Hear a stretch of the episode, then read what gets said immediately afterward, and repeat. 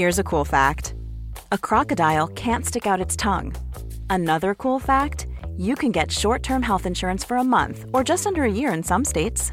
United Healthcare short term insurance plans are designed for people who are between jobs, coming off their parents' plan, or turning a side hustle into a full time gig.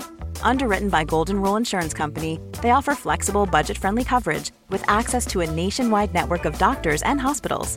Get more cool facts about United Healthcare short term plans at uh1.com.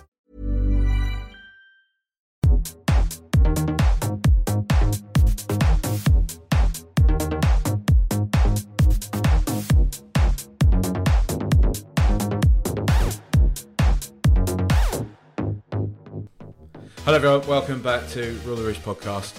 Look, you know, I, I, people have called me. Uh, I think it was Ricky from the Fighting Cock called me a wet flannel for my for my post game reactive thoughts. I, I, didn't think it was that bad. He took he took particular objection to me. Uh, to me, saying maybe it was time to say goodbye to Harry Kane. So, all right, you know, I'll, I'll, I'll, I'll take that one on the chin. But uh, here for for a more perhaps balanced talk. I don't know.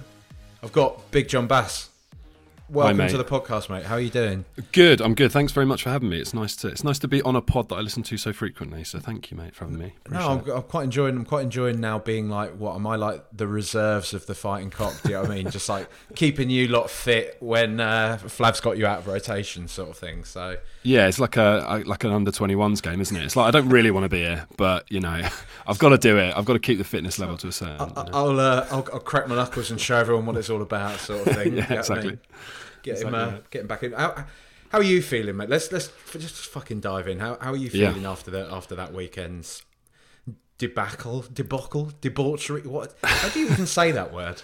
Debacle, isn't it? But there I've heard because debacle sounds Scottish to me. So debacle. I thinking, debacle.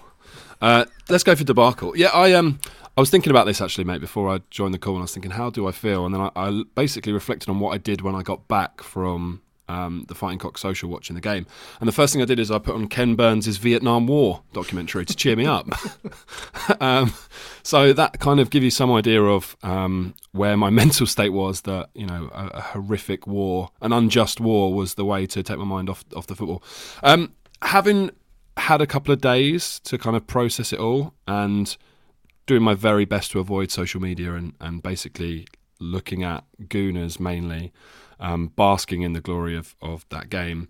I'm, I'm kind of uh, where I have been for a little while, which is that it's it's all well and good um, playing in a very uh, conservative, structured, kind of orchestrated plan, you know, low block and counter type way, as long as you win. And the minute you don't win, everyone's got the knives ready to go. And that's kind of how I personally feel as well, which is like I'm on board as long as we're winning. Um, and so it's compounded by the fact we lose to them, makes it doubly bad. And then you then start playing in your mind like all these other things of, but is this is this actually going to be successful for us longer term? And you then get in this perpetual kind of downward spiral of we're shit, we play shit, I hate Spurs, everything's shit. Um, and then you know you try to give yourself a bit more balance, don't you? Where you think, okay, look, I need to take a step back and realise that Conte isn't perfect, despite um, contrary beliefs by a lot of our fan base.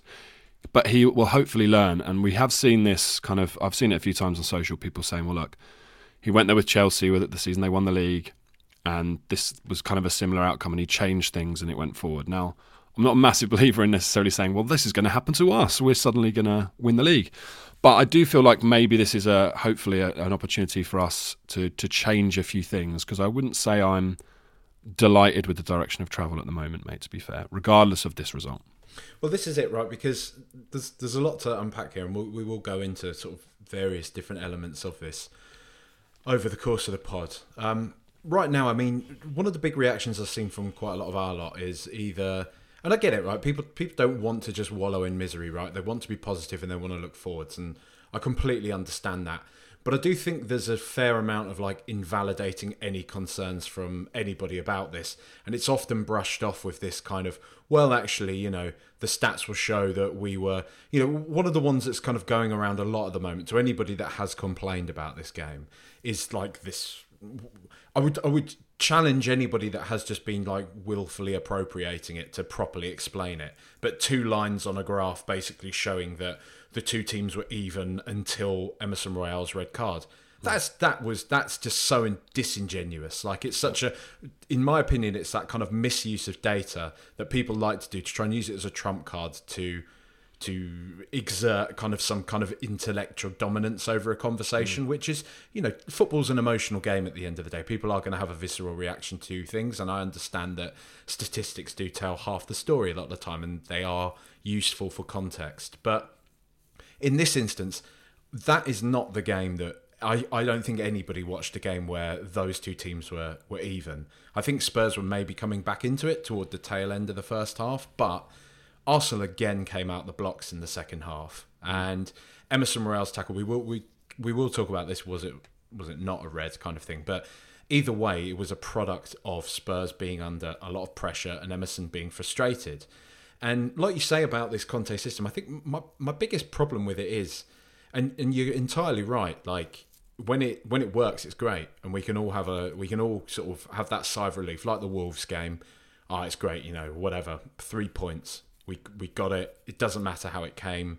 We've got three points. But is that is that the only way we want to kind of enjoy football? Just just looking back and again, I, I, don't know. I've been prone to it myself, sort of saying that in the past few years, you know, Spurs have played at times nice football, but we've not gotten anything over the line. Maybe this is what we need to get something over the line. But it, it, it, it is particularly hard to swallow in games like at this weekend, seeing Arsenal, as they have done for most of the past couple of seasons now, actually starting to play play pretty nice football with a sort of with a clear identity, a clear style of what it is that they want to do, uh, kind of a real strong kind of team bond there. I, I, can't. The thing is, I hate. I, I can't take anything away from them this weekend. I really can't. Like mm. they did us. They looked like us under Pochettino. That's that's the most painful thing about it. Is a team that's sort of fighting for each other,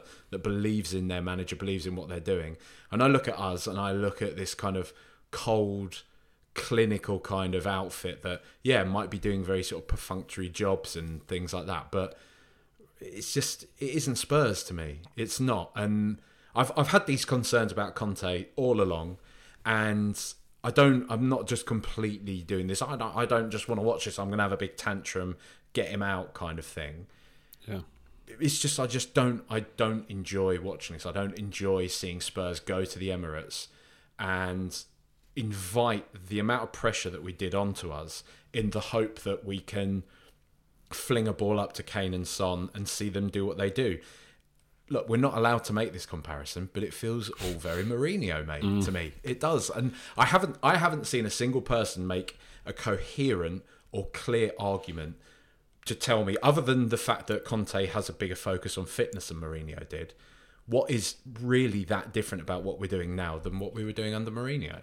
Yeah. See, this is this is also my concern because, and again, this would be absolute classic Spurs if we we got Mourinho. We already saw he was on the way down because it, you know the way it ended at United, and then Conte. I, was calling for for us to get Conte when we appointed Nuno because he was available then, as you remember, but we didn't get him over the line because I was just like, he is the best manager in the world available at this moment in time. Yeah. We have aspirations on doing something special. We need to hire him. We didn't. It went wrong, and then we got him. So I was super excited, right? Well, big same here. Same here. I'm not going to revise. Yeah, on that. and and to be fair, I also had a, like a few concerns over play style because I again I do remember I think it was his like Italy team were quite functional, but I remember this whole like and I'm very much like the Yadar football man. Like that is my kind of it's that and probably like five percent of modern football parlance yeah. is, is my sort of sphere, right?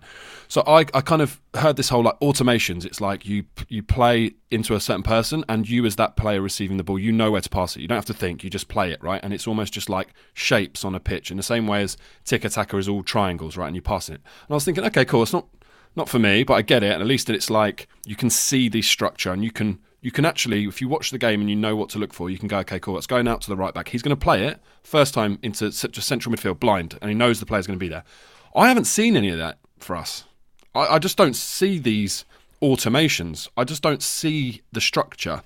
And that's what worries me. Is like, have we basically got? Are we going to be the club that's Conte's Man United for Mourinho, where the cracks start to appear in Yeah. in a system that's worked for a long time, has brought success, and is starting now to see cracks because teams have figured it out and have worked out a way to to do it. That's what worries me. And if I look at like the trend of football and successful teams around the world, no one plays like that. Like the best teams in the world do not play like we play, and they haven't done for a while. I mean, the last team that played, again, to my limited Yadar knowledge of football, teams that have like had sustained periods of success playing this way was like that Atletico Madrid team that was regularly getting to like Champions League, you know, semi-finals, uh, got to a you know position where they could actually win the league. I think they won a league title. They were pretty close on a few occasions, playing very sit in, counter attack, score, defend, perfectly perfect defensive performances in order to to get results, right? And they've started to not really be what they were either now. Like they've sort of waned a little bit in terms of their kind of grip on pushing Barcelona and Real Madrid in Spain. Like that's kind of seemingly going a little bit, right? And then I look at maybe Tuchel's Chelsea had a bit of that, but the way they played as well was a lot more front foot and possession, and they have players who can keep the ball and, and break teams down. I just don't see us being capable of doing that, and I'm not.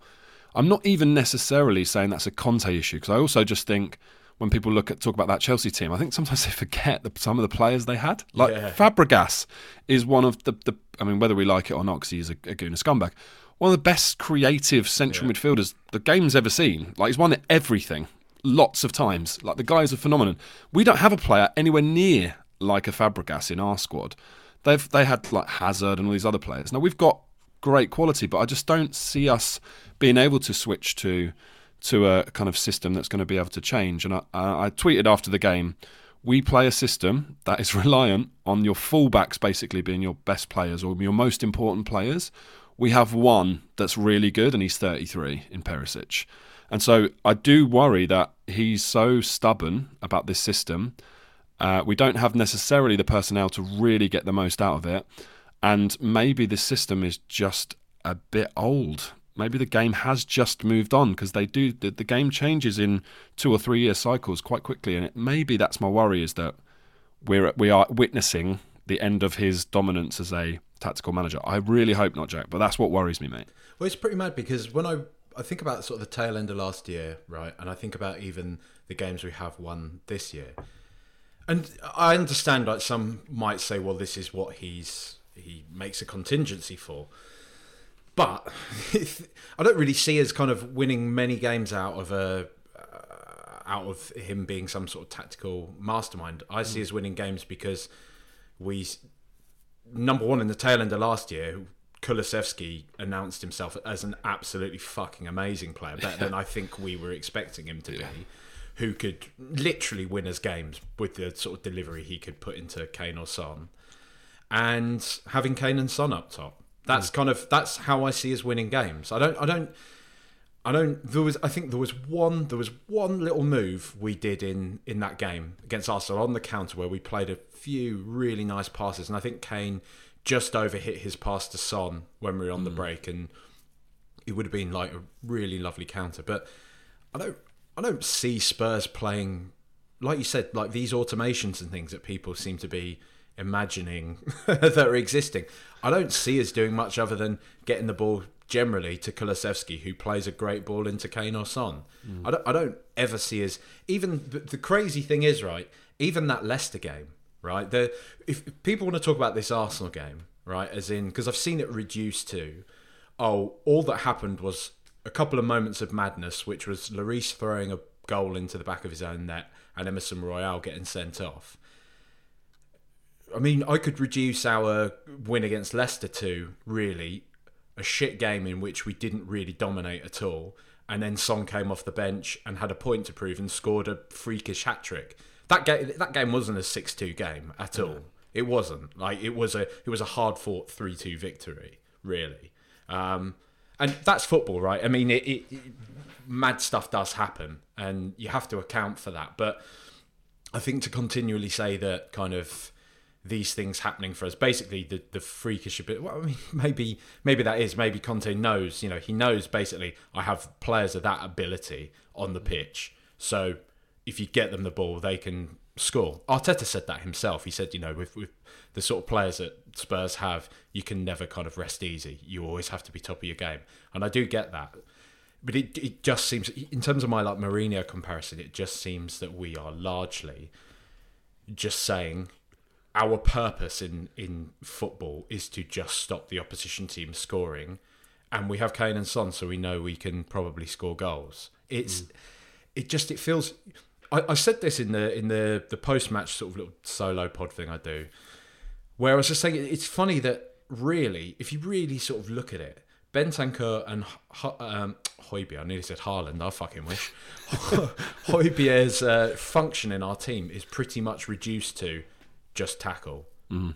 Just be just be sort of sat in there and tackle people because I don't think either of them really get the chance to show what they can do as sort of ball playing kind of midfielders. Their primary function really is to break up play and then just release it out to the front three.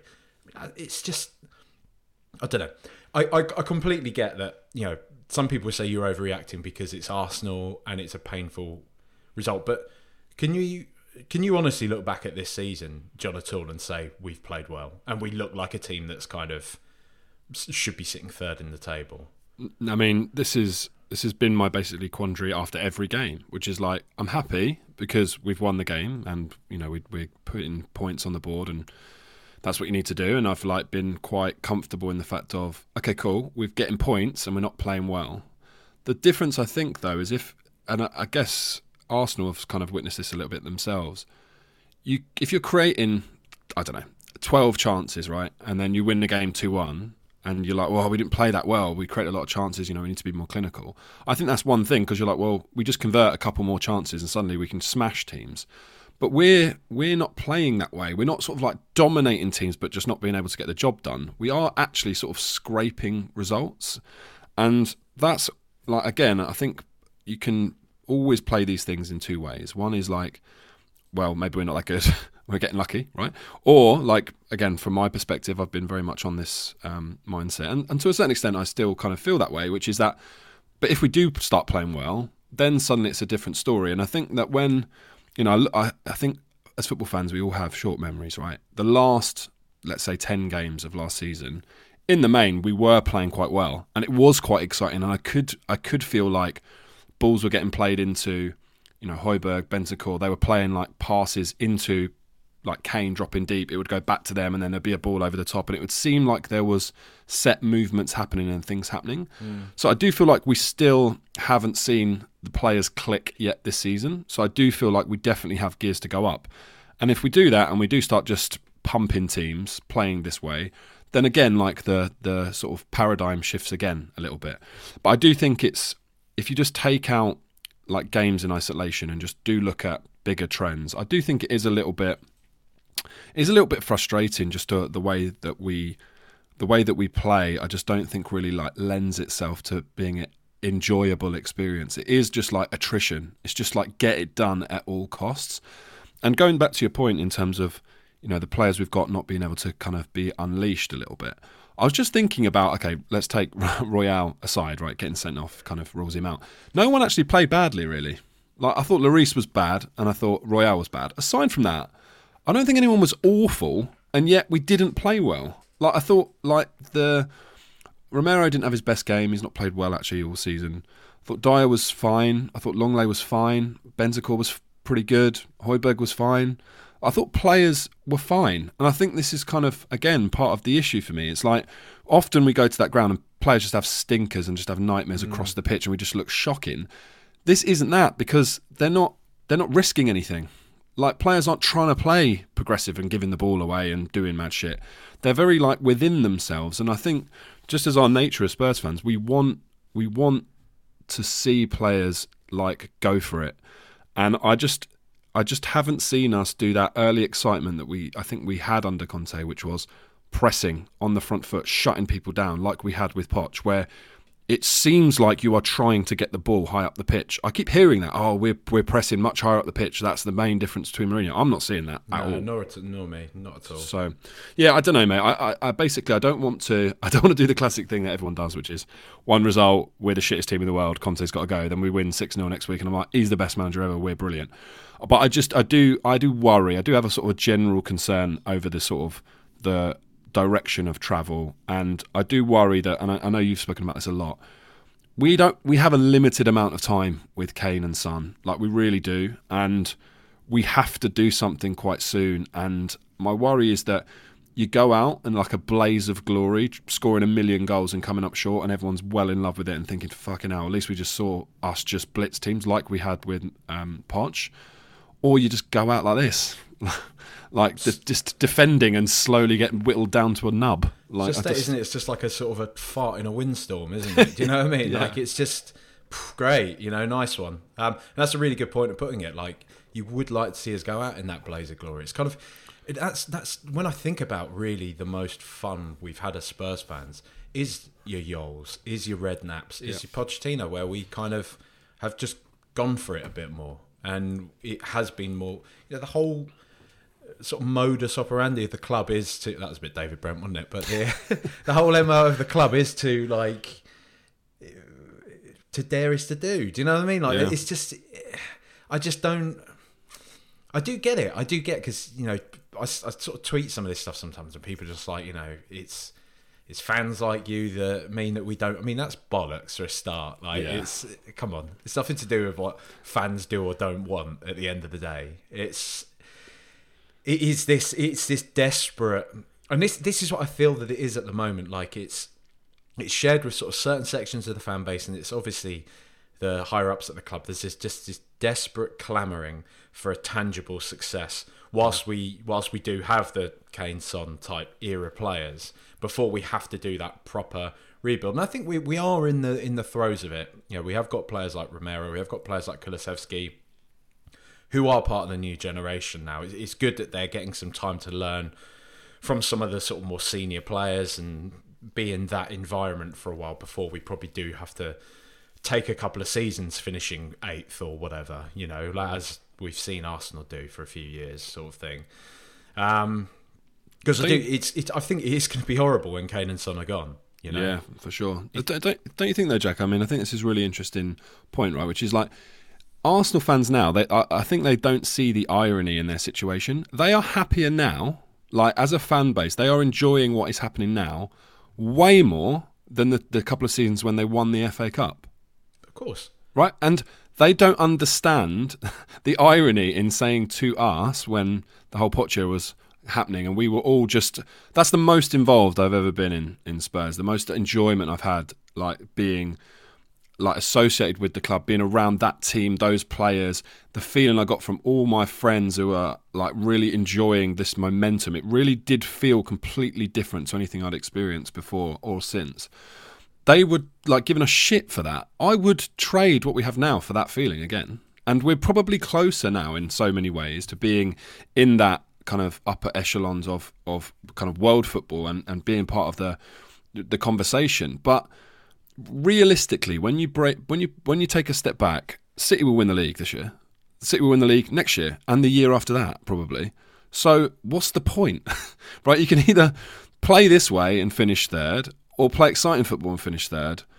You could your, your likelihood of winning the Champions League is is incredibly difficult. And again, like they're the only two things that to me move the needle in any meaningful way. Like we could win an FA Cup. You, you could literally rest all your players and just go out and win the FA Cup and finish mid-table. No one would be happy with that.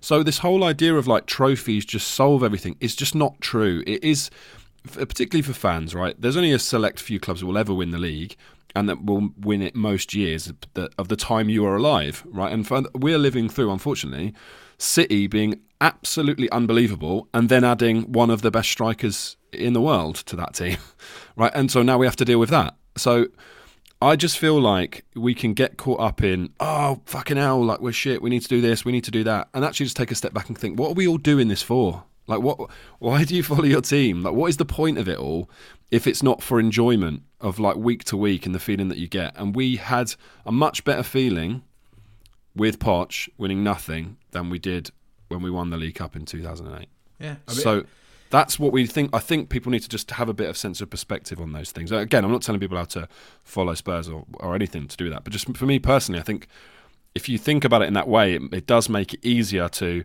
accept frustrating moments like this and just and and what you actually want is important, um, which is you know the way it makes you feel.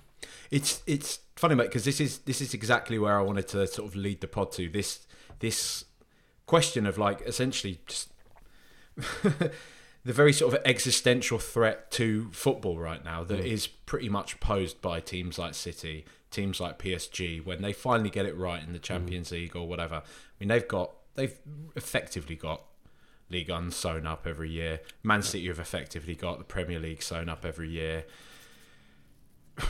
Real Madrid, I guess it's still a bit different in Spain because they haven't yet had that. I'd be interested to see, and I'd be interested to know why the big money hasn't come in for someone like Atletico to sort of challenge that stranglehold that Madrid yeah. and Barcelona have over that league, and and what happens to that league if that does happen. Because um, Real Madrid at the moment, you could look at them as maybe like Manchester United were here, but no Chelsea or Man City have ever come over there in Spain yeah. yet to kind of challenge them for that. Um, so just by that, I mean that Real Madrid are always going to have money in the same way that Manchester United have money, but there's there's still a sort of a, a feeling of them being slightly heritage brand now, if you know what I mean, as opposed yeah. to being this kind of new wave of, of football. And it's it, it does pose this interesting question: is what are we as supporters? Like, what are we? What are we? What are we looking for from this? You know, uh, you could. You often you often get this right, you know, and I do have these moments when I sort of I get down on Spurs and I think, fucking hell, you know, like there's every chance, there is every like, realistically there is every chance I'll never see if I live to what, 80, 80 years old, I'll yeah. never ever see Spurs win the league. And there is that sort of like there is that pain that comes with that of like oh, but then it's like try telling that to somebody that follows a League Two club up and down yeah. the country. What joy do they get from that? They get the joy of going to watch the football with their mates, hoping they can maybe one day have a good FA Cup run, see them get promoted or or whatever, or just just enjoy everything that there is about football. But it feels to me increasingly since Tottenham have gotten to maybe let's we say the Redknapp years, so Jol to Redknapp to sort of where we are now, there's this increasing anxiety about Spurs, about us not winning something massive, as opposed to just sort of dreaming of it, and as mm. opposed to kind of embracing every single time we beat Arsenal. As opposed to just looking at it as ah we beat them and that means we finish in the top four, just enjoying beating Arsenal for what it is. That kind of the pure ecstasy of that. And uh, how we have now this kind of in the reverse of that or you know don't don't lose sight of what this is. This is one game in the context of an entire season.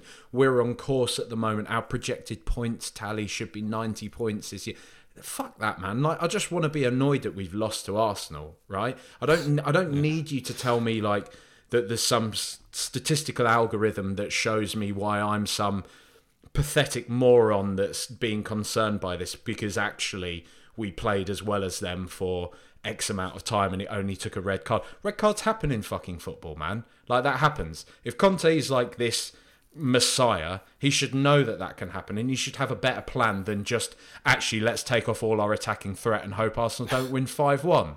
Like, you know, I, I, we're allowed to be annoyed about this stuff. And I, I get it. I get it on the flip side that, like, fans again, like I say, they want to sort of feel like there is a there is a there is a direction of travel there. But if we really are like realistically looking at, you know, we've built a massive stadium. Like we're a huge club, we're a huge brand yeah. now. But at the same time, there is just, and I, I really do feel that people do sort of underplay this type of thing.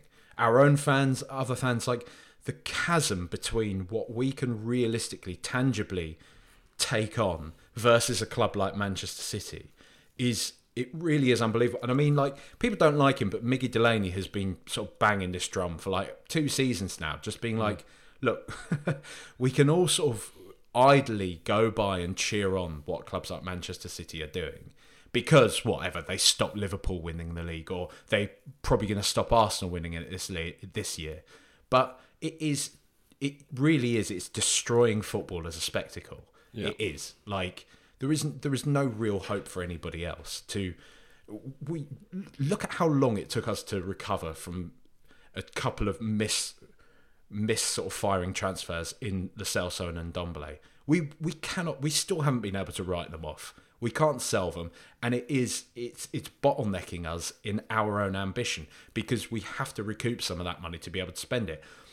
And people can say all they want, oh, Levy's tight, or, or all this other sort of stuff that comes from various different places from various different people. But there's plenty of things. There's plenty of times that we can get annoyed with the sort of the stewardship of the club and decisions that have been made at certain points. But just this idea that, like, you know, there's been this whole narrative: back Conte, give him whatever he wants.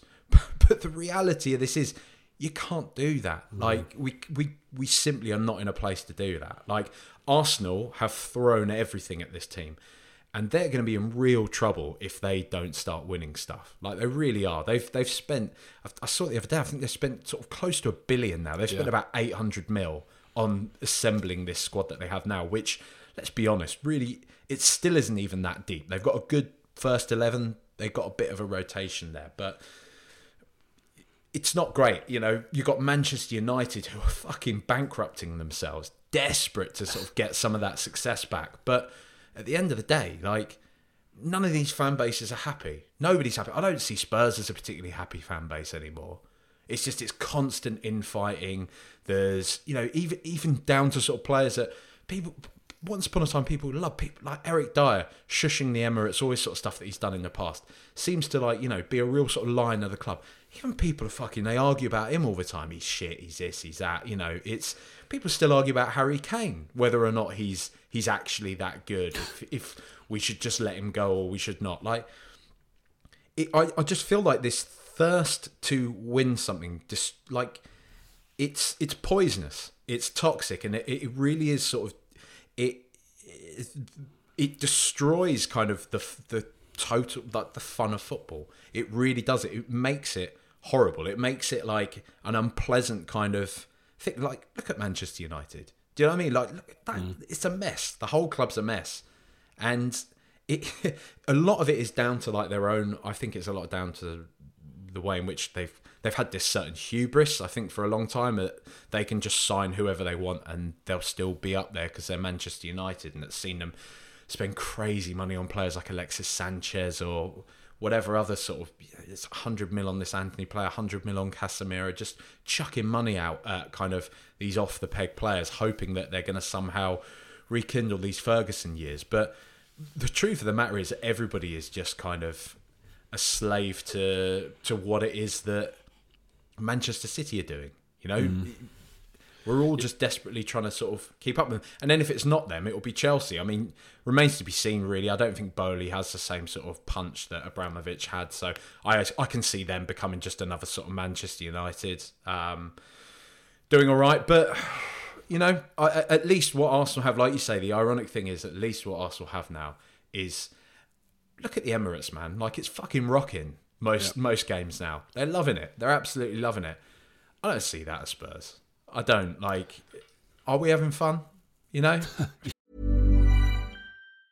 Quality sleep is essential. That's why the Sleep Number Smart Bed is designed for your ever evolving sleep needs. Need a bed that's firmer or softer on either side? Helps you sleep at a comfortable temperature? Sleep Number Smart Beds let you individualize your comfort so you sleep better together. JD Power ranks Sleep Number number 1 in customer satisfaction with mattresses purchased in-store. And now, save 50% on the Sleep Number limited edition Smart Bed for a limited time. For JD Power 2023 award information, visit jdpower.com/awards. Only at a Sleep Number store or sleepnumber.com.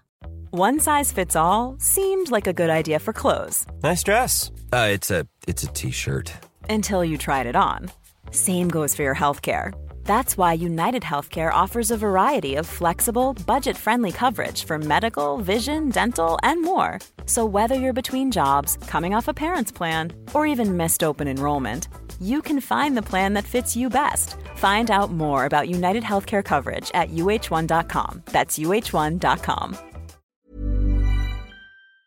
Yeah, exactly. This, but this is the thing, though, mate. I think, um, I think basically we live in a society now, not just in football, but obviously it bleeds into it of immediacy. Right? Yeah. You have to give, you have to give basically a binary decision on opinion immediately on everything all of the time. So the Eric Dier thing's a really interesting one.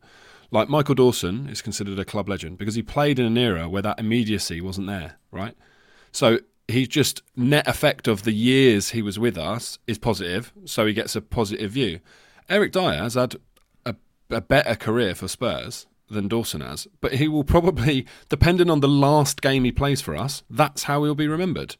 And it's the same with players we sign. Like I remember, I don't know, it was like 12 games Romero had played for us, and people were saying things like, he's better than King, he's better than Toby, he's better than Jan, he's better than. And I was just at the time saying, look, he looks great, and he may well go on to be better. But until this guy plays 100 games, I don't want to hear it. Because how are you how are you judging that? You know, and I've had exactly the same. You know, I had a couple of I bumped into a couple of Gooner mates at the marathon and went to see a couple of friends running the marathon talking about Saliba, exactly the same. Oh, I think he might be the best centre back in the league. He's played eight games. And I think this is the world that we live in now where everything is so immediate. You have to give it an opinion. It can't just be let's wait and see. You're not allowed to. You just have to go, no, they're shit. They're good. They're the best player ever. They're the best centre back we've ever had. They're the worst player we've ever had. There's never any time for people to take things in. And I think this is part of, again, part of the sort of problem with with Spurs in some instances in terms of our fan bases. We, I think, we've been very patient as a club. Right, we've gone through a lot of shit, we've had. I don't know whether it is just us, but every time I watch uh, Premier League years, the most ridiculous thing that happens in that season happens to us, basically. And any, any pick a random year, the most mad thing that happens will be a Spurs game, or we'll concede the most outrageous goal, whatever it is. So I think we are a pretty patient fan base, but I do think we are all now caught up in the immediacy of football, and we want it now we've had enough and we've decided that it's our time. And I don't want to say entitlement because that that's I think reserved for clubs like Manchester United and that kind of Chelsea. They they have an entitlement. We have a desire, like a real desire to do something, and I think that we feel like we've earned it because you know if you look at this Arsenal team, the way they talk about it and some of the comparisons are, it's like Pochettino's team. No, it isn't. It's about five times the cost to assemble it. Just because they're young doesn't make them like the Pochettino team. That team we assembled, look at the price differences between the squad we assembled. And we spent some money, right? Son was like 20 million plus and um, you know, we spent a bit of money on Toby and players like that. But the likes of like Walker and Rose and Dembele and Wanyama and Dele particularly was ve- were very cheap, even by the standards of the of the day and then look at the, the Chelsea team that won the league and just add up the cost of that squad to assemble it and what they were sold for, some of those players. We, we, we were genuinely punching against giants and were given a bit of praise for it, right? And I think that's the thing that winding most of us up is when we tried to do it the organic, natural way of building a team of young, hungry players that we played a certain brand of football and we really gave it a go and gave those giants a bloody nose the media didn't give a shit and didn't really want to know and didn't really care because they were just a bit like just know your place. Now we are acting and looking like a big club with huge facilities and we can we can now spend a bit of money. It's the other way around. It's like well you haven't won anything, so just shut the fuck up. And so I do think we're stuck in this place where we as the fans absorb the media's attitude towards us, which is basically until you win something, we don't want to hear about you. Shut up.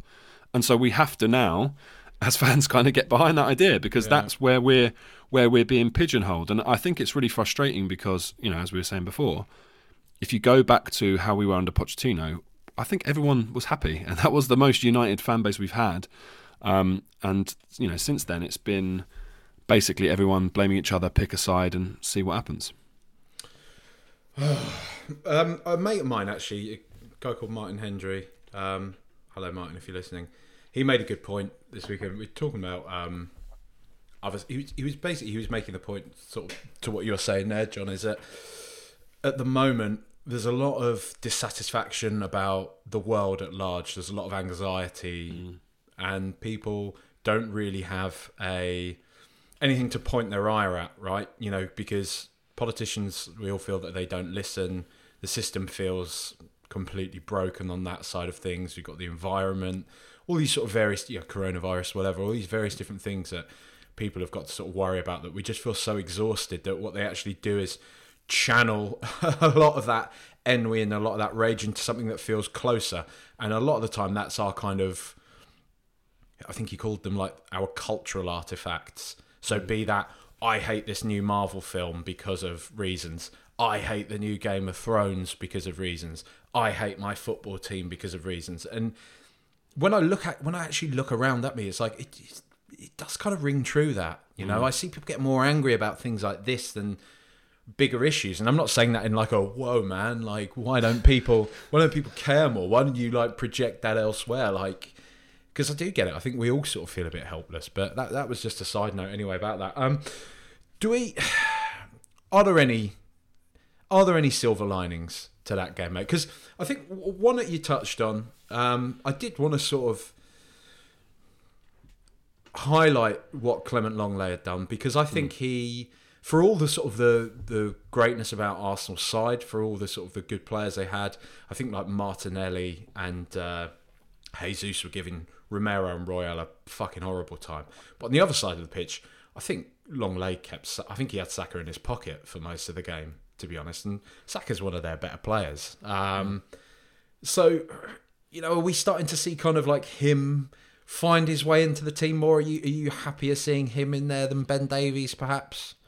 So I'd say I've always been a um, been a kind of loyal supporter of Ben Davies, particularly in this three, because I just think he's he's never really like played badly in that position. He's done well, and so when there was talk of we need to get a left-sided replacement, I was a bit like, oh, this seems like a bit of a waste of funds. Like there are other positions, but that being said, I think like you you only really realise the difference when someone does come in and, and up it a little bit, and I think basically he he's been really good. I have to like I have to say I was a bit I didn't I hadn't seen that much of him prior. I knew that he was like once hyped, then it didn't quite work out at mm. Barcelona, and he was coming to us, and I thought, well, these things often go one way or the other, right? You either rebuild your career or it's that slow decline into nothingness. But it does seem like there is a player there, and he's been he's been pretty good, and I thought he was good in that in in the game. I think what he offers is is calmness in possession. Like Davies, is, I think, is a, is a solid defender and is quite happy to put himself about. And he's not bad going forward; like he can get involved. But I think Lenglet's calmness uh, when we got possession back, I do think does help us. And I think to to answer your kind of initial point around is there a silver lining? Like, yeah, because I, I still think the point stands, which is that we still haven't played well yet, right? And you're playing a team that are banging form at their place. We never do well there. And despite the the statistic, uh,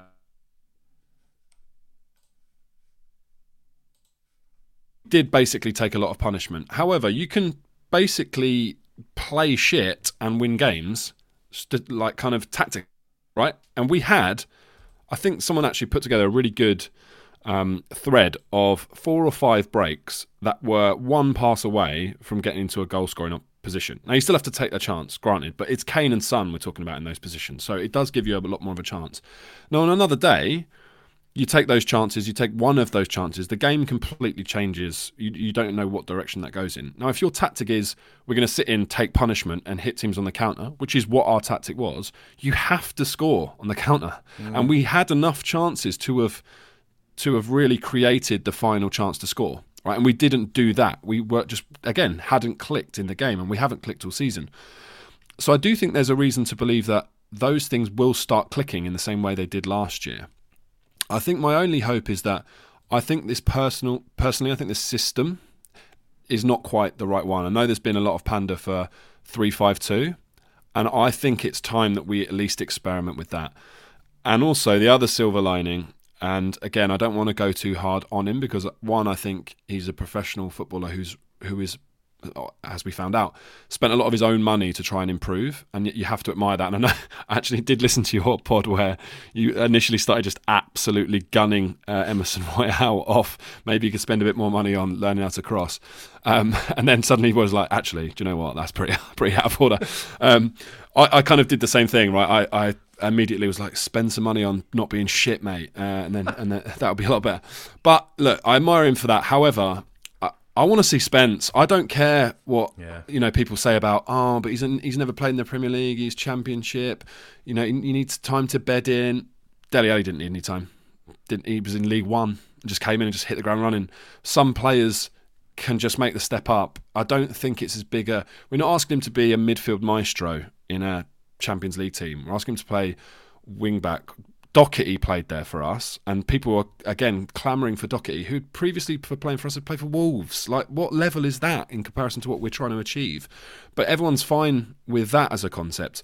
Sessegnon on the other side, what level had he really played at before Spurs? Fulham, and he got him up, and then they went straight back down. Like And Andy Robertson from Hull to Liverpool. prime example, right? Is one is one of the best and has been, you know, one of the best fullbacks in the world. Why why don't we try? Like, if it's a case of we don't think, well, yeah, yeah, but you don't know. So find out. Give him five games, and if he's absolutely dog shit, then fine, send him out alone. But he won't be. He won't be any worse than Doherty or Royal. He might make the odd mistake, but he'll definitely give you more upside. And at this moment in time, I want to see it. And if we don't see it while Royal suspended, then that will really piss me off because I sort of think I get that you Conte didn't really want him signed. It wasn't like he said we've got to go and get Spence, but you got you got to see that there's a player there. I mean that's ma- that is just beyond stubborn if he doesn't get a chance. And I think um, just one final point on this kind of silver linings thing in terms of the way that we've go forward. My understanding from that Inter team that won the league is that he was kind of forced into playing Eriksen due to some injuries and suspensions, and then Eriksen basically after not really playing for Inter just suddenly became like very involved in that team. Um, I'm not saying that Spence will like you know go on to be as impactful as Eriksen, but the point still stands, which is that because he's so stubborn, sometimes I think he maybe is forced into stuff that actually benefits him, and I really do hope that we are kind of forced into either a formation change as a result of you know what happened against Arsenal, because I think three in midfield getting a grip on the game is much more in our favour, and playing Spence, that is something that would excite me, and I do feel like that is a happy medium between playing in a cautious way, so not just giving you know teams more of a chance to score, but we'd have more possession, and I think people want to see us be on the front foot and have more possession a bit more, and seeing Spence. I think those two things, if he changes the formation and plays Spence for five games and it goes well, people will be on, back on board again. Seen Spence like overlap with Kulusevski. You know, Oh, that type of, and we, we saw it just in that in that little glimpse of when he brought him on against Nottingham Forest. Just that that kind of that thrust he gave to the team, being able to run forwards in that way, and in all, all the compilations and stuff we've seen, his kind of like I've called it before, like his bullish nature. You know, you can see how he how he would just go at an opposition, uh, sort of wing back or whatever. It, oh, I don't know, man. I just I just want to see the lad play. You know, that's thing. That's Yep. that's one of those exciting things about football is signing a young player who seems talented and just sticking them in the team, seeing what happens. You know, Mate, totally. I mean, how many times did the ball go out to Royal in that game, and Arsenal just let him have it? Because, and teams do this a lot now. Is they know he he just he can't produce any consistent level of danger from that side. Um, I think you mentioned it as well on on your sort of um, kind of post match pod, which is Bentancur really just gives the Yeah. ball out wide and it's over. Like the move is just done at that point because they just go, go on then. They just drop off him, which means that there's, you know, if you look at the other way round, when the ball went to Saka on the right hand side, Lenglet was there and Perisic doubled up. And sometimes Son was even back there to make a third man, right? When Royal gets the ball, there's one defender and that's it. And that means they can have another defender in the box marking someone or on the edge of the box closing off the shot option. That is that is the difference. If you had Spence, he would go past that one man and he'd get the ball in the box. That is a different a different game completely. If you've got threats on both sides, they can't just let them both go at their fullbacks. They will have to double up, and that means you have overlaps at the back. How many times did we see Arsenal on one side and then switch it to the other and they had, they had an overload on the other side. It happens so many times in that game. We don't have that threat because we don't have fullbacks that people are scared of outside of Perisic, who is 33 and is not what he was. So again, they're they're less likely to be super concerned about him. So I just think we we have to see him, Jack. Like I really, I, I'm actually excited because I feel like he's got to play him now, and if he doesn't, then. Like who knows where we go from there? I worry that he's just going to put Doherty in. there. Doherty, you know, yeah. that's, it's, it's just it's Yeah. it just it feels that way. Look, I'm sure everybody's sort of tired of us kind of ragging on Spurs at the moment. So let's uh let's just fucking turn a, a bit of ire on Arsenal because yeah, all right, Yeah. they've done very well and everything. Can I can I just be like I'm I'm going to say it because I tweeted it this morning. th- that fucking this North London Forever song, this thing that they're trying to force at the top end of their games, they're just desperate for that like "you'll never walk alone" type thing, aren't they? And it's but it's just such contrived, like mawkish, plastic shit. Like it, it's it's like even when they do have an atmosphere there, it's it's just oh this is what other teams do. It, it does it just doesn't feel organic there. It doesn't feel like it's it it, it, it fits right. Yeah, they're basically, mate. If if like fan bases were social medias, right? It's like Burnley would be like Facebook, right? It's like your dad and your mum like slagging off their neighbours. Spurs would be Twitter, just like everyone just rowing with each other, even though we're supposed to be on the same team. Man City or Instagram, right? It's just all the stuff that looks nice. There's none of the bad shit behind the scenes. Arsenal or TikTok, a bunch of pricks dancing to stupid fucking songs, and everyone thinks they're a bunch of cunts. That that that's what it is. And I, I said this again, like pre-match, is every football team in in the country has like different groups of fans, right? You get the, the hoolies who just don't really care about football; they're there, to smash people up and show their latest Aquascutum purchase. Then you've got the normal, I would say, like the you and I's of football, right? We like watching football, we like the game, we like to go and watch it, we like to talk about it, we like to see it, see it with our mates, and after that, it kind of goes. Then you get these weird, like Twitter, Instagram, TikTok football fans who you know have the like their avies of like football players and they like they think that basically Spurs have never won a trophy because we haven't won one since 2008 those kind of weirdos. Arsenal just have a much bigger proportion of of their fans are in that bracket than any other club in the country.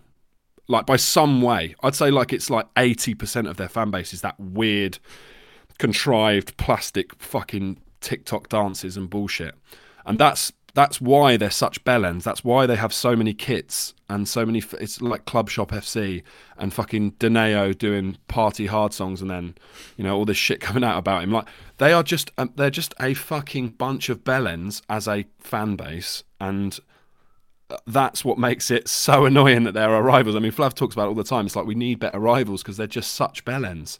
But it's just it's not it's not fucking fair, right? It's it's it's so annoying that our sort of downturn or whatever, you know, when it kind of looks like we're, I mean, it's not even a downturn. We're still fucking doing all right. But just why do we have to have so many fucking rivals? Really, honestly, what do Spurs have to have so many that all fucking hate us so much? Like it, make, it makes it so hard for us to do anything, any fucking season. We got them, we got fucking Chelsea, West Ham. On an outlier than that, we've got teams like fucking Southampton and Leicester. Yeah, They all just fucking show up against us, and like why can't right if if if City aren't going to win it, can't we just have it like United do it for a couple of years or something like that? Yeah. You know, I I'd, I'd even take Liverpool doing it. Why do these lot have to sort of actually look all right again now? Why do they? Because I know people are people are desperately sort of saying, "Now the wheel's going to come off. The wheel's going to come off." I think they're going to push City all the way, mate. I do. I, I think there's a certain momentum there that they've got that is once you've got it, you just have to cling on to it. Liverpool did it a couple of years ago, and just looking at them, looking at the sort of spirit that they have there, I think things like that can paper over the cracks of your squad not being entirely amazing. And I think they've just they've got that what is it? People call it bottled lightning. You know that you mm. just kind of get sometimes.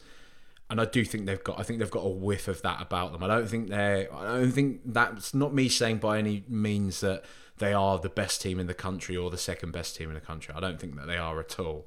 But I do think they've got a little something about them where I don't just see them like collapsing. I don't suddenly see them mid-season, the wheels coming off, and them sort of plummeting down the league. I think they are. I think they're serious this year, and it does. It poses this. It poses this horrible. I mean, obviously, right? Yeah, great. Okay, I just that means I want City to win it. If Spurs aren't going to do it, I just want Haaland to carry on being the monster that he's being. City to win the league, but it all plays into that thing, doesn't it? You know, if if Arsenal are playing great football, like Liverpool played, Liverpool should have won three or four Premier Oh, League yeah. titles, but they didn't. You know, do, do we do we want to back the monster to like? No, I mean, we don't want Arsenal to win. league, Don't get me wrong. I'm not in any way saying that. I'm just talking about like the the the whole problem with football right now is that if if even if a club like Arsenal doing what they're doing don't win it, then you know, I, no, I don't give a fuck. Actually, fuck them. I don't care Yeah, about fuck Arsenal. but I scenario, do think they're 'em. good. I do think they're good, and yeah, it stinks. Yeah, I mean, so I said again before the game, and then obviously after the game, you, you have to kind of reassess because that's probably the first time I've actually watched 90 minutes of them, if I'm honest, right? Because why the fuck would you watch them otherwise? Um, and I watched them get a bit of a beating against United, and I was basically going into the game thinking, well, we'll just play like United, and we've got better counter attack, so we'll just win this game. That's kind of how I was thinking, right? Ever the optimist going into the game on reflection, they are better than I gave them credit for. Like they are, they are quite decent, and they, I think particularly like I think Odegaard is a player no one talks about. He was, for me anyway, was absolutely running that game. And again, is another reason why I think we need to play three because no one could get near him because the way we were lined up, he was just left free at all times and he was just getting the ball and was able to just spread it from left to right. So like they obviously have good players, but the the thing, the reason why I think the wheels, I think again, it's like we were speaking about before, mate. This idea of the wheels will fall off, like they'll just plummet I think there's a difference between the wheels falling off and them being in a slightly false position. And I actually think there's probably a happy medium, which is they're not going to win the league and they're not the wheels aren't going to fall off. But I just don't think they are um, over the course of a season going to have quite enough. There's no way a player like Saliba after these eight games will play the next eight games to this level. Like he, he's been will, obscene, hasn't he's he? He's been so good. Like he is, he is again very talented in the same way as Romero is very talented. Yeah. But Romero had 14 games where he was fucking unbelievable, and I was like, oh my god, like wow, yeah. this guy's incredible, right? And now we're seeing the other side to, to, his game where he's, he's not been great. And so somewhere in the middle is his actual form. I think there are quite a few Arsenal players that are playing in that they're way too uh, kind of on the left, basically, of their the balance is somewhere in the middle and they're way in the green at the moment. It will go a little bit to the orange and red at some point and they're going to sort of eventually find their, their middle ground. And when they do that over the course of a season, it's not enough to win against City. And I think basically the reason to go kind of full circle, the reason that Conte plays the way he does is you can mask a little bit about where your player's form is by playing this way. And so maybe the upside for us is that when you do start getting a few of these players hitting the old Pro Evo up green arrow, you're going to start getting some good performances out of the team because you're going to say, well, look, the basic level we play at is a six out of ten, regardless of form. You start adding good form into that, then you start hitting the sevens, eights, nines. So I do think there's a, a lot of that in there. And just to um, just to kind of, I think you mentioned it right at the beginning about the game itself. I do think that the red card did have a, a, bit of an impact. The shit goal to concede was definitely a problem. But I do want to talk about the red card because I've seen a lot of people going, yeah, yeah, bang to rights. I've never seen a red card for that tackle ever in football. Really? Never. I, I, I could there? not believe it. I could not believe it. I was genuinely a bit like, okay, he's going to get booked for that because it's just like cynical. He hasn't left the ground. There's no particular force. It's just high on the back of his leg. Next game, next game of football that you watch, someone will make that tackle on the halfway line. They'll just rake someone on the back of their ankle, and it will be a foul, and they'll get booked. I don't understand what about this was different. I heard people going, "It's dangerous. He could have broken his leg." Like, I, I watch the foul. He just rakes him on the back of his ankle, like on the back of his uh, calf. Sorry, I'm like, it's not nice. It's a booking, 100. percent But I've never seen a red card for it. There's there's about someone again put on Twitter like a thread of basically the same tackle in like loads of games. Um, what's his name? Lokonga plays for Arsenal. Did it against United. Didn't even get booked. And it's worse. The guy's running and he's just straight legging him and he's just smashed him in the back of the leg. Didn't even get booked. So I just it was got. I don't think it necessarily changed the outcome. I, I don't think we were going to win that game, if I'm honest. But it's never like for me, it was never red, and I can't believe that like the way the commentary was talking about, like, oh, you you just can't do that in the modern game. I was like, this is not a, like a flying tackle at knee height. This is not a two footer. This is not going through the back of someone.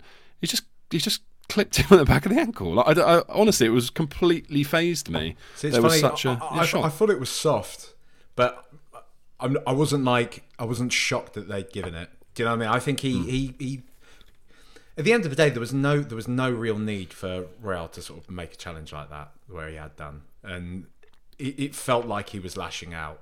Really, he he he got them to ask the question, and that's why I was more annoyed of him mm. really than than the officials. I do think the officiating was pretty dodgy all day. Um, for, for both teams, both I thought teams, he, really. he was yeah, he was shocking. I thought the ref like he was letting stuff go that was like quite physical, and then he'd just give a little nudge in the back and he'd be like, "Yep." And it's like I, I don't know how the players know what to do, which is probably why Royal just thinks, "Fuck it, I'll just leave one on him. I'll get booked." Right? Because There were there were tackles flying in. There were like really like big physical confrontations that were just he was just letting it go. And so like I, I do p- the net effect of this letting more stuff go. I'm in favour of because I think football has got way too the other way. The problem is is that every so often you see a red a red card for this, and I'm like I don't know what the rules are then because I've seen Matt Cash's tackle on Doherty last year was fucking mental.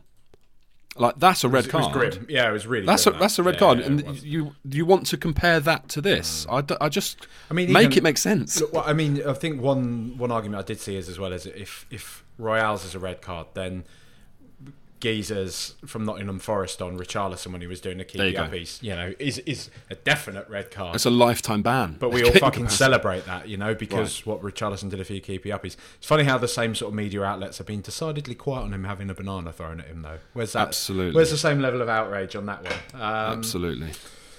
Oh, mate, um, just just a quickly one because we do have the Champions League coming up on Tuesday. Are we? I mean, we're not going to. I mean, Eintracht Frankfurt, whatever they. I think they beat the top of the. They beat the team that's at the top of the Bundesliga this year, but it seems as to be that the team that was at the top of the Bundesliga is a bit of a West Ham that's having a good run at the moment. So, you know, we can take from that what we want. They, they are historically a bit of a. A Spurs apparently they did win the Europa League last year, so they've kind of got that off their back. But they have been ever the bridesmaid apparently. Um, are we in a funny position now, though, mate, with the Champions League, where because it's it's funny, a, a mate of mine, an Arsenal fan, actually talking about the game after after the game. He's one of the less insufferable ones, but he was saying about Spurs that you've kind of got that funny whiff of you now about the sort of the death throes of the Wenger era, where you're still like you're a good side and you're always going to be around about the top four because you've got some good players, but there's nothing particularly exciting about you and you're almost in that weird place where you get into the Champions League but being in the Champions League is a distraction from you getting into the Champions League again next year. Like and do you kind of do you kind of feel that at all? That like we have these midweek games it's like oh this is really annoying because we're gonna kind of be distracted from the weekend's game where we want to finish in the top four again. Or do we just have to enjoy the fact that for everything that Arsenal have thrown at us this weekend, yes, they beat us in the North London derby. But as Antonio Conte said, last year they beat us in the North London derby at the Emirates. They were four points ahead of us until the tail end of the season. And now this year we're playing Champions League football and they're playing in the Europa League. Yeah. Do we just have to enjoy it, mate? I think we do. I think we, and this is the thing. I was thinking. I mean, these are the sort of weird things that go through my head. I was thinking, right, I'm going to go for a walk this morning. I'll wear my like little Spurs drill top, and then I was thinking, ah, but if I see a goon and he gives me three one, and then in my mind I'm talking to myself, going, yeah, Champions League though, isn't it? Just give him that. Just like how is the Europa League? I hope you're enjoying it. And so I think uh, fundamentally that there, there's your answer. Is like we are playing a level above. Like that doesn't just get kind of forgotten about because they win one game that could ultimately be meaningless because again we could finish above them it's that's the sort of difference between you know what happens game by game versus over the course of a season what we did last year no one gives a shit about the individual results because we finished in the Champions League. So now we're just like, well, we're Champions League, you're not. And they're not going, yeah, but we beat you at home. And it's like, no, no one cares, right? So I think that there is a little bit of that. And also, going back to our conversation, and I know people say, "Oh, Conte's not really, you know, he's done nothing in Europe. He's all about the league." Uh, That again is frustrating to me because I'm like, actually, out of the big, big trophies to win, weirdly, this sounds berserk, Jack, but I think we've got more chance of winning the Champions League than we have of winning the league because City are so dominant, as we've discussed. They've got Haaland. Now I know maybe that that will help them in the Champions League, but they haven't been great. And you know, we obviously put a, a big dent in in them and, and knocked them out um, when we got to the final. So I kind of feel like I want us to to put. I'd rather us put all our eggs in the basket of trying to win the thing and finish outside the top four and then go uh, in the cycle of like, okay, fine, well then this year we're concentrating getting back in it, than just get in that perpetual cycle of let's just make sure we qualify for it. Because uh, if you think about it, it is kind of like madness in the sense of you're just qualifying to qualify for it. like, what's the point? Like, if you're not going to try and win it, you're just going, oh, well, we need to qualify so we can get more money. Why? So we can make sure we qualify for it again next year. Why? Well, so we can get more money so we can qualify for it again the year after that. Like, but why? Like, it's just mad. It's like So- a maddening, like you know, those like Escher paintings, you know, like the staircases that just go round and round Yeah. and round. it's a paradox, is what we're living in basically. And I, so for me, I'd, I'd rather us go. Okay, fine. Like, let's see if we can get out of the group stage. And if we do, I'd rather us just go all eggs in that basket personally and give it a go because for a number of reasons. One, it's the biggest trophy, so it just gets that off your back. Two, it would just be hilarious to do it and just really rub that in all gooners' faces. Like that, that, that would never be able to be changed. That fact that we did it before them, um, and just being able to just sing Champions of Europe like that is just next level. Like winning the Premier League would be amazing. But I feel like there's something so so special about the Champions League, which is what made it so hard, and has probably to all of us just completely ruined us is that we didn't do it when we were in the final. So, yeah, I want us to, to go into this game and try and and try and get out of the group in a, in a really strong way because I want us to have a good run. Oh, mate, imagine that that feeling. Champions of oh. Europe, you'll never sing that ringing around the Emirates. even if they're beating us yeah. 4 0 next year at the Emirates with fucking their big new signing, Harry Kane, wearing a fucking Arsenal shirt. He's Sol Campbell does, and still. Yeah we get to sing Champions of Europe. You'll never sing that. After they've just gone this season, 98 points, and they still haven't won the league. But that, that's the other thing about them being good, right? Yeah. Them getting good at this time when Manchester City have signed. And, uh, you know, I'm going to be honest, I thought he was going to be bang average. Same. But Erling Haaland, who has just, I mean, come on, man. Like, you just, it's one of those players you just got to look at and just think, fucking hell. Like, yeah. you know, when just when you sort of think that football couldn't get better, a guy that size to be that athletic, that quick, that strong. mad, you know. Oh my god, it's just ridiculous. It's ridiculous. But yeah, so this is why. This is why I think we now look. Spurs have, have historically been a cup team, right? We were labelled with that as like a slur for a long time. Oh, you're just a cup team, yeah. right? now it's like you're a no cup team. So I would take just winning cups, and as if we won that, uh, again, I think um, Spooky mentioned this maybe on this pod actually. I'd just retire. That'd be it. I'll just be like, thank you. That's it. It's never getting better than this. Latest. I've enjoyed it. It's been brilliant. Um, yeah, I'll hand in all my stuff, all my pin badges, all my old shirts. You can have them all back. That was brilliant. Thanks for the memories. See you later. And that would be the perfect way to sign off, wouldn't it?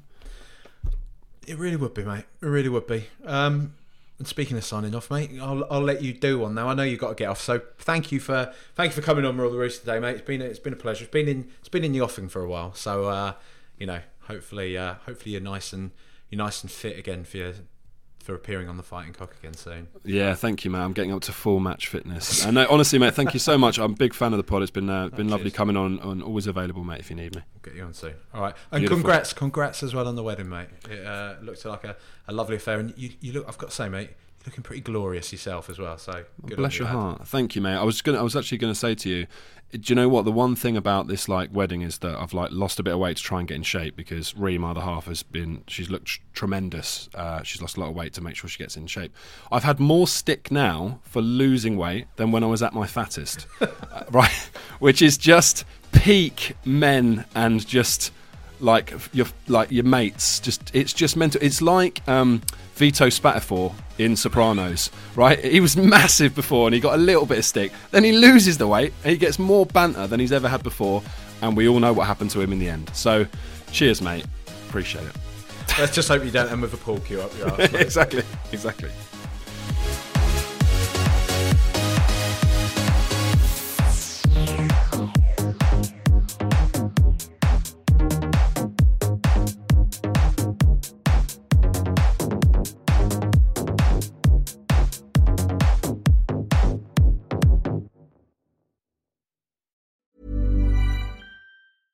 Ever catch yourself eating the same flavorless dinner three days in a row?